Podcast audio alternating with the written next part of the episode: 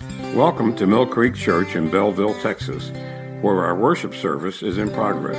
Today, Pastor Monty Bird continues with his sermon series on the book of Ephesians. And now, Pastor Bird. Let's go to the Lord in prayer. Father, as we continue our study at Ephesians, I just pray that you'd open up our hearts and minds to your truth and through the indwelling of your Spirit, that you would transform us through your sanctifying power to where we look more and more like you and pursue the things of holiness and righteousness. In Jesus' name, amen.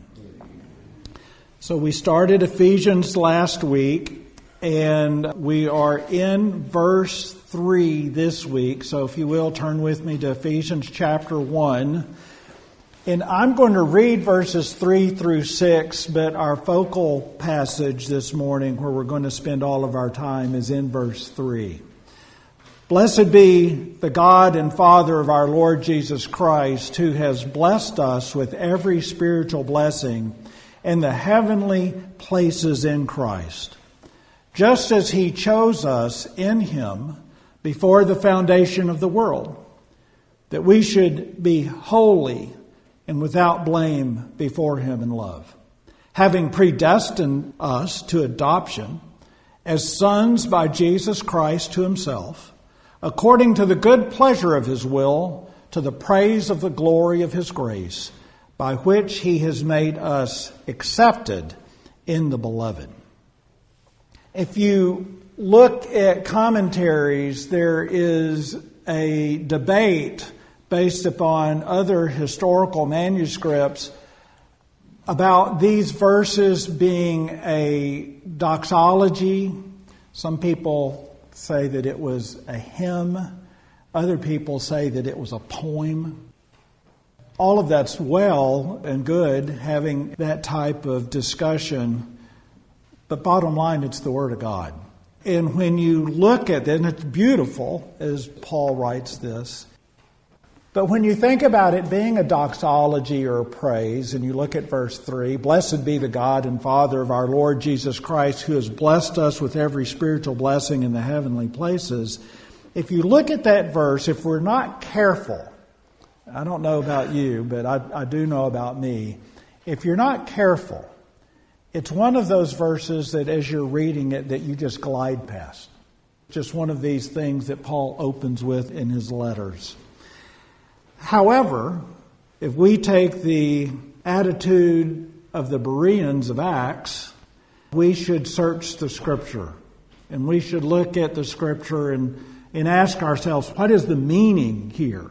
What is God trying to tell us through Paul?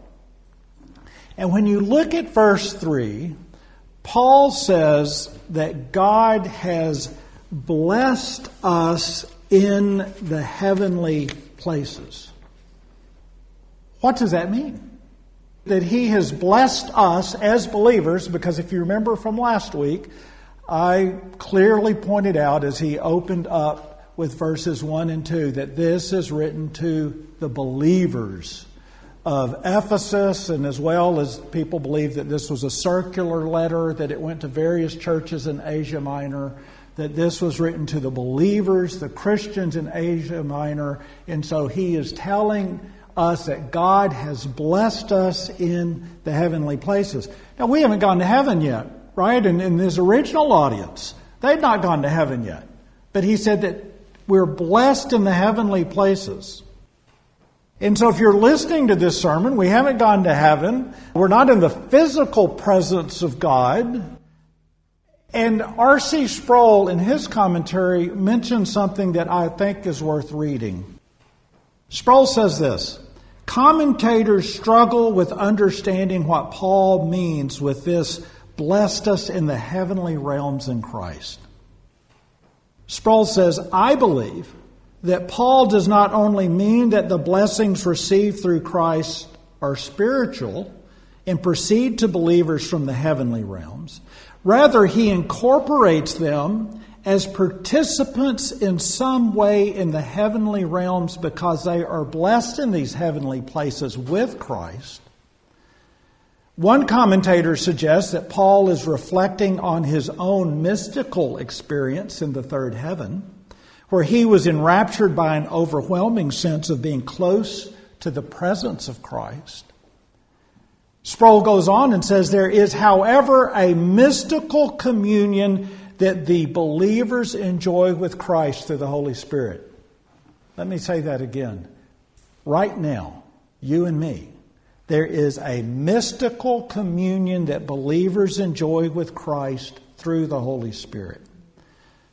Sproul says it is not an out of body experience or a transportation to the soul into the heavenly regions or an astral projection. Nevertheless, there is a real communion, a certain sense of Christ being made present to us by the Holy Spirit. As often has been said, touching his human nature, Jesus is no longer present with us. Touching his divine nature, he is never absent from us. Jesus in the gospel refers to leaving and departing from his disciples and returning to heaven, and yet at the same time he says, I am with you always. We actually understand Christians' enjoyment in the presence of Christ as referring to the Spirit bringing Christ to his people by bridging the gap between heaven and earth. But in this passage, there is the suggestion that it refers not to the Spirit present with us, but us present to the risen Christ. Mystically, we move from heaven to earth because we have fellowship with Christ in the heavenly realms. Now, when you read that, there's something special about this verse, isn't there? That you and I are in the presence of Jesus Christ. Now, I'm fixing to say something that's extremely important and relates to each and every one of us. This idea that you and I experience the blessings of Christ in the heavenly realm varies by believer. It varies by believer. The presence of Christ is available to all believers. However, the degree to which you experience the blessings of Christ depends upon you and me. It's available to all of us. But there's something that we do to experience those blessings more richly and deep. A great example of this is found in Joshua. Turn with me to the book of Joshua, the first chapter. And we're going to look at verse 1. And it says, After the death of Moses, the servant of the Lord, it came to pass that the Lord spoke to Joshua, the son of Nun, Moses' assistant, saying, Moses, my servant, is dead. Now therefore, arise, go over this Jordan, you and all this people, to the land which I am giving to them the children of Israel.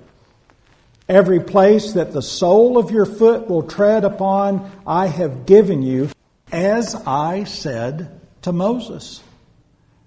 From the wilderness and this Lebanon, as far as the great river, the river of Euphrates, all the land of the Hittites, and the great sea toward the going down of the sun shall be your territory.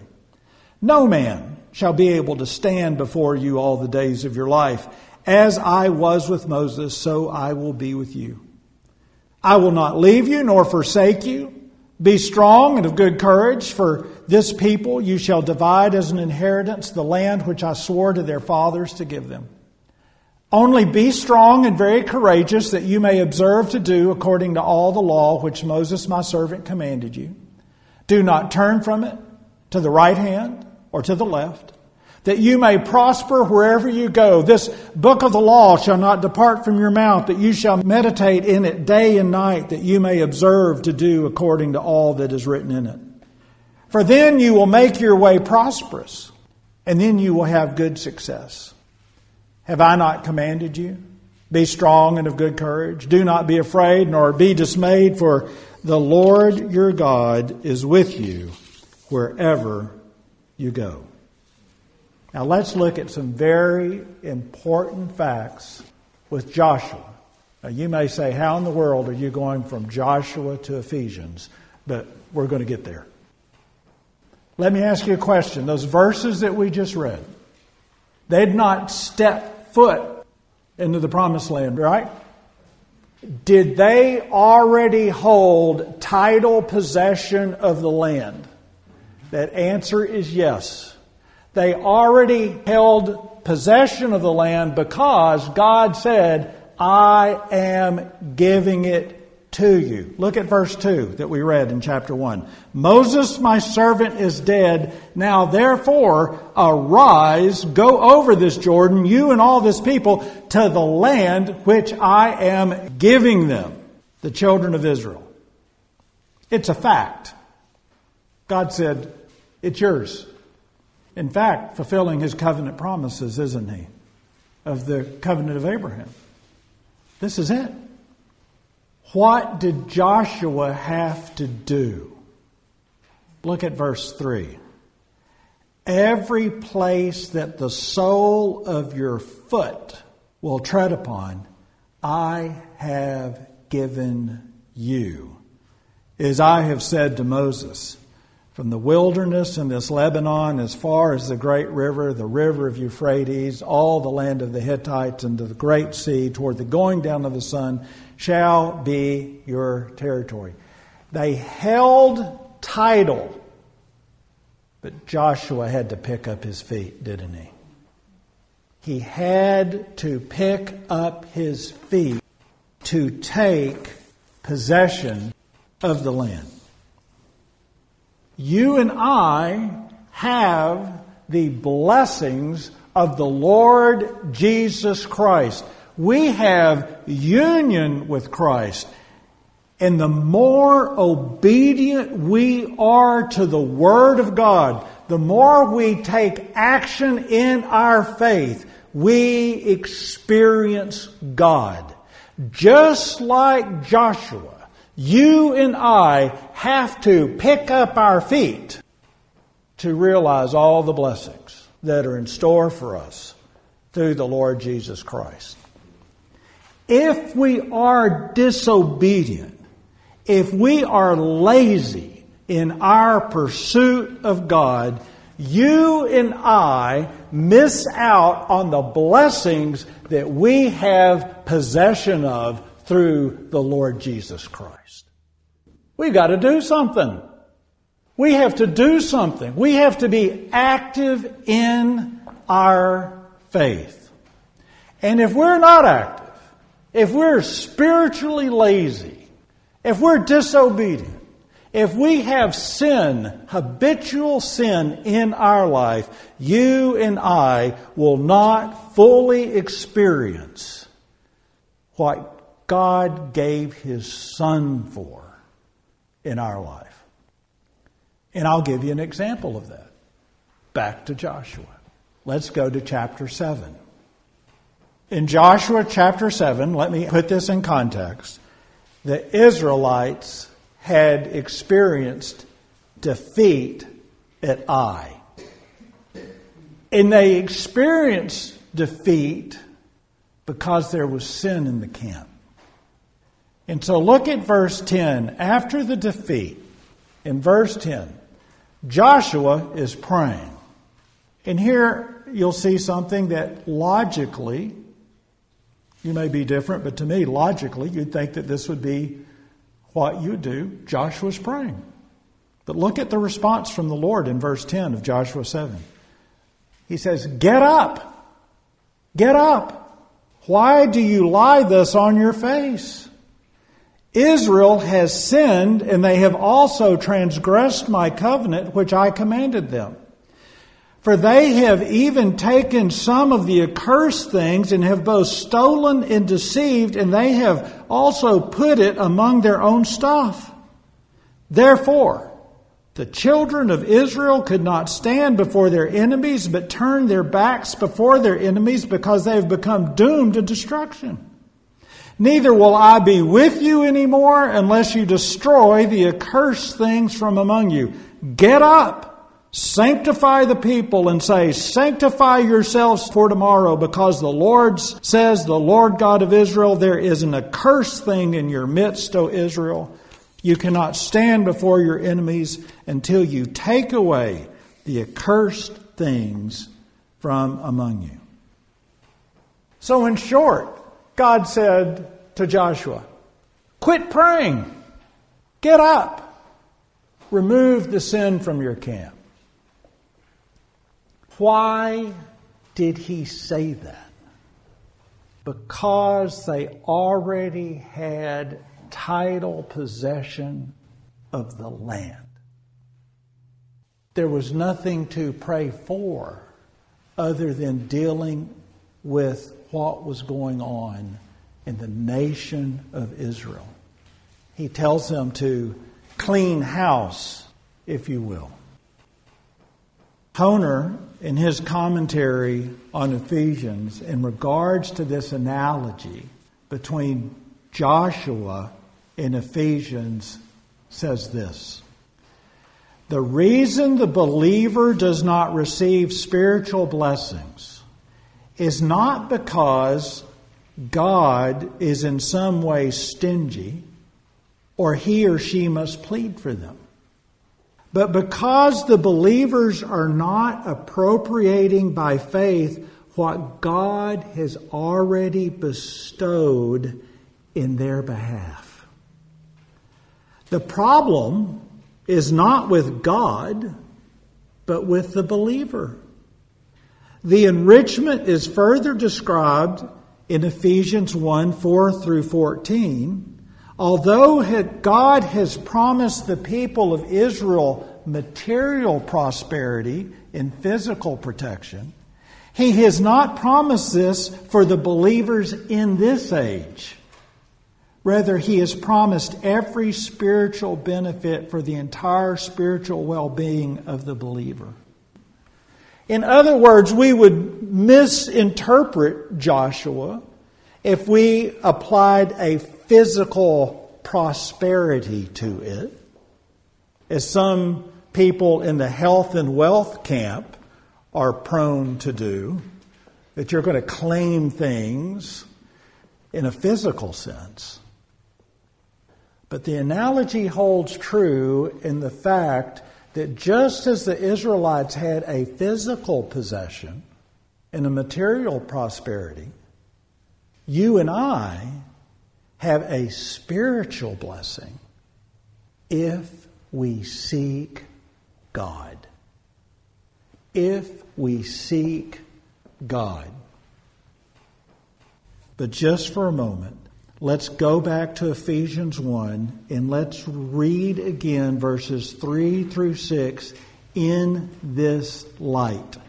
Blessed be the God and Father of our Lord Jesus Christ, who has blessed us with every spiritual blessing in the heavenly places in Christ, just as he chose us in him before the foundation of the world, that we should be holy and without blame before him in love, having predestined us to adoption as sons by Jesus Christ to himself, according to the good pleasure of his will, to the praise of the glory of his grace by which he made us accepted in the beloved.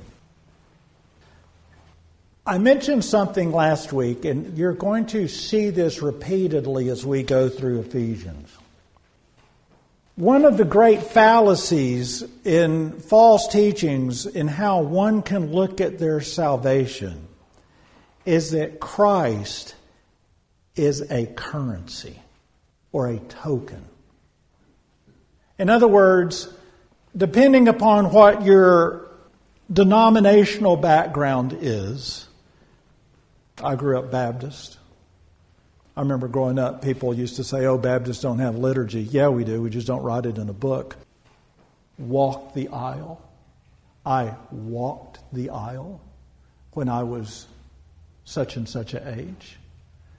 And people look at that phrase, or whether you grew up more in a liturgical background and you went to confirmation, and you look at that and you say, Christ is my currency to heaven.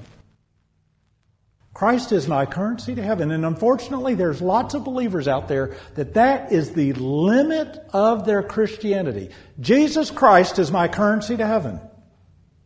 I don't have to worry about anything else. I can do whatever because I've got Christ in my pocket as my currency to heaven. And I can go live whatever life that I have to live. And then I'm going to get up to the gate of heaven and I'm going to pull out my currency and I'm going to say, I get to go into your heaven because Christ is my currency. And that's the absolute limit of your salvation. That Christ is your currency. He's your token. He's your talisman. Your good luck charm. What a pitiful view of salvation. Because what Paul is telling us here is that you and I have been blessed with every spiritual blessing in the heavenly places through the Lord Jesus Christ.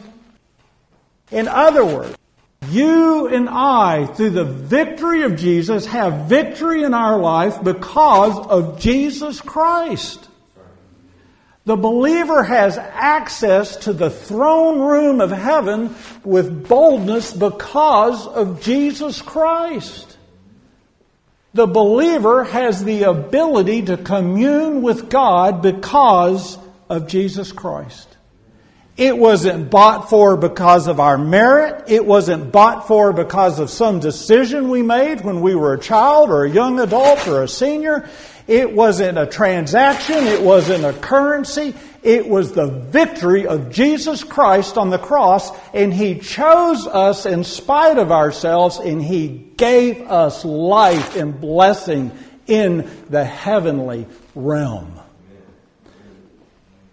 However, if you and I don't bend our knees in prayer, if you and I don't use our eyes and our mind for His Word, if we don't use our ears in listening to the preaching of the truth, we are poor for it.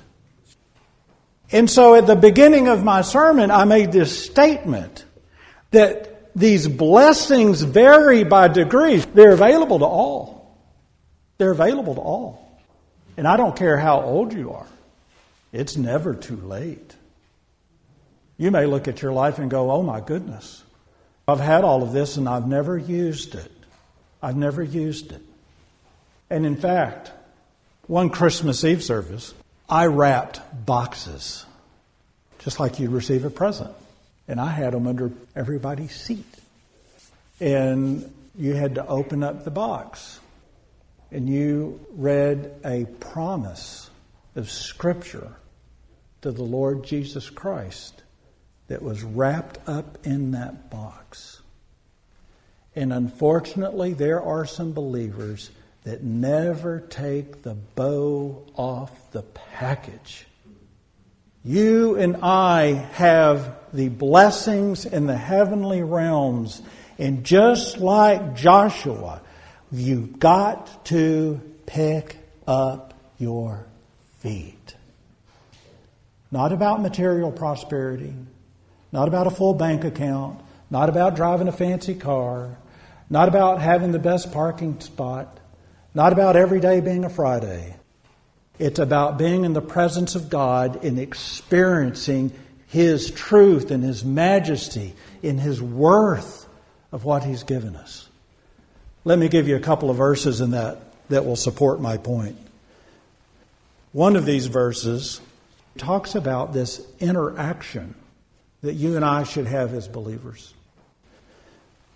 You know, when you read your Bible, and I know that you know this, and of course, I've read my Bible for years, and I know it's a living book because you'll start to read it, and then all of a sudden it may be a verse that you have read a million times, and then all of a sudden it just sticks out and it just grabs a hold of you, and you go, wow, this is just the best thing. Now, one of this verse that I'm fixing to read you, that happened to me with this verse about a year ago.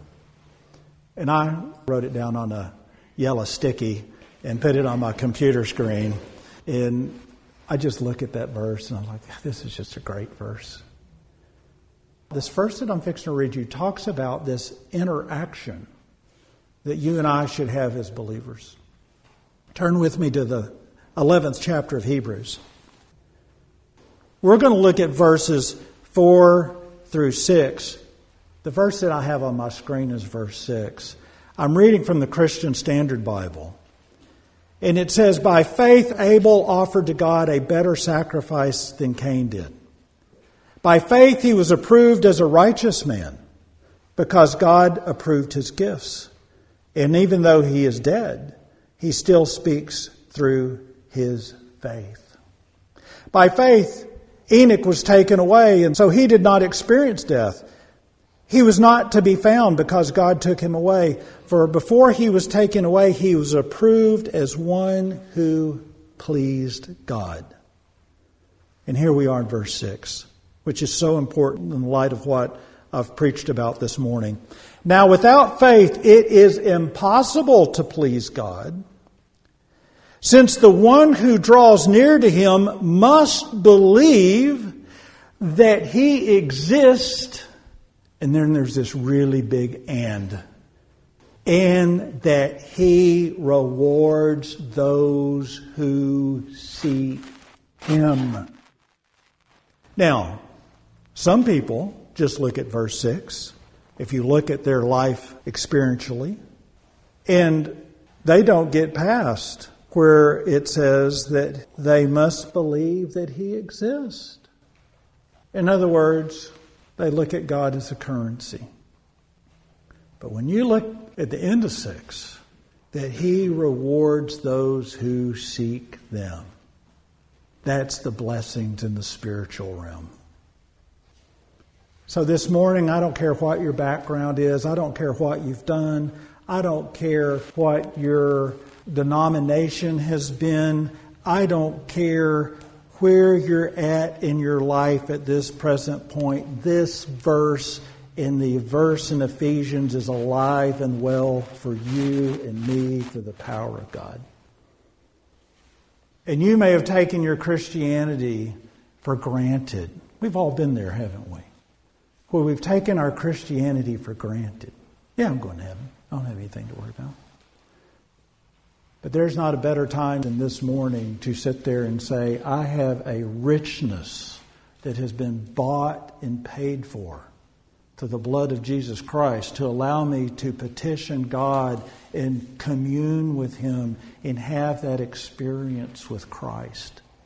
That can happen today as you commit your life to being an active Christian the next verse that I have that will reinforce my point is a promise, and a lot of you may be able to fill in the blank for me. Found in the fourth chapter of James, it's in verse 8. Draw near to God. What's the last part? And He'll draw near to you. And I'm going to encourage you in your life just like Abel, just like Enoch, just like Noah, just like Joshua. Pick up your feet and take what was bought and paid for you by the blood of Jesus Christ. Join me in prayer, please. Father, we just thank you. We thank you for your wonderful truth. We thank you for its depth and its richness. I pray, Lord, that we would all be active in our faith. I pray, Lord, that we would look at our salvation not as a currency or as a token, but we would see it in all its richness and we would experience it in all its majesty. And we give you the praise and the glory for all things. In Jesus' name, amen. Thank you for joining us as Pastor Bird continues this sermon series. If you wish to hear more, you may find him at millcreekchurch.org or go to sermonaudio.com slash millcreekchurch. Prayer requests may also be left at millcreekchurch.org. Our church services are as follows. Sunday morning Bible study is at 9 a.m., followed by our worship service at 10 a.m. We have Wednesday night prayer meeting and Bible study, and they are at 6:30 p.m. For more information and our mission statement, please visit our website millcreekchurch.org.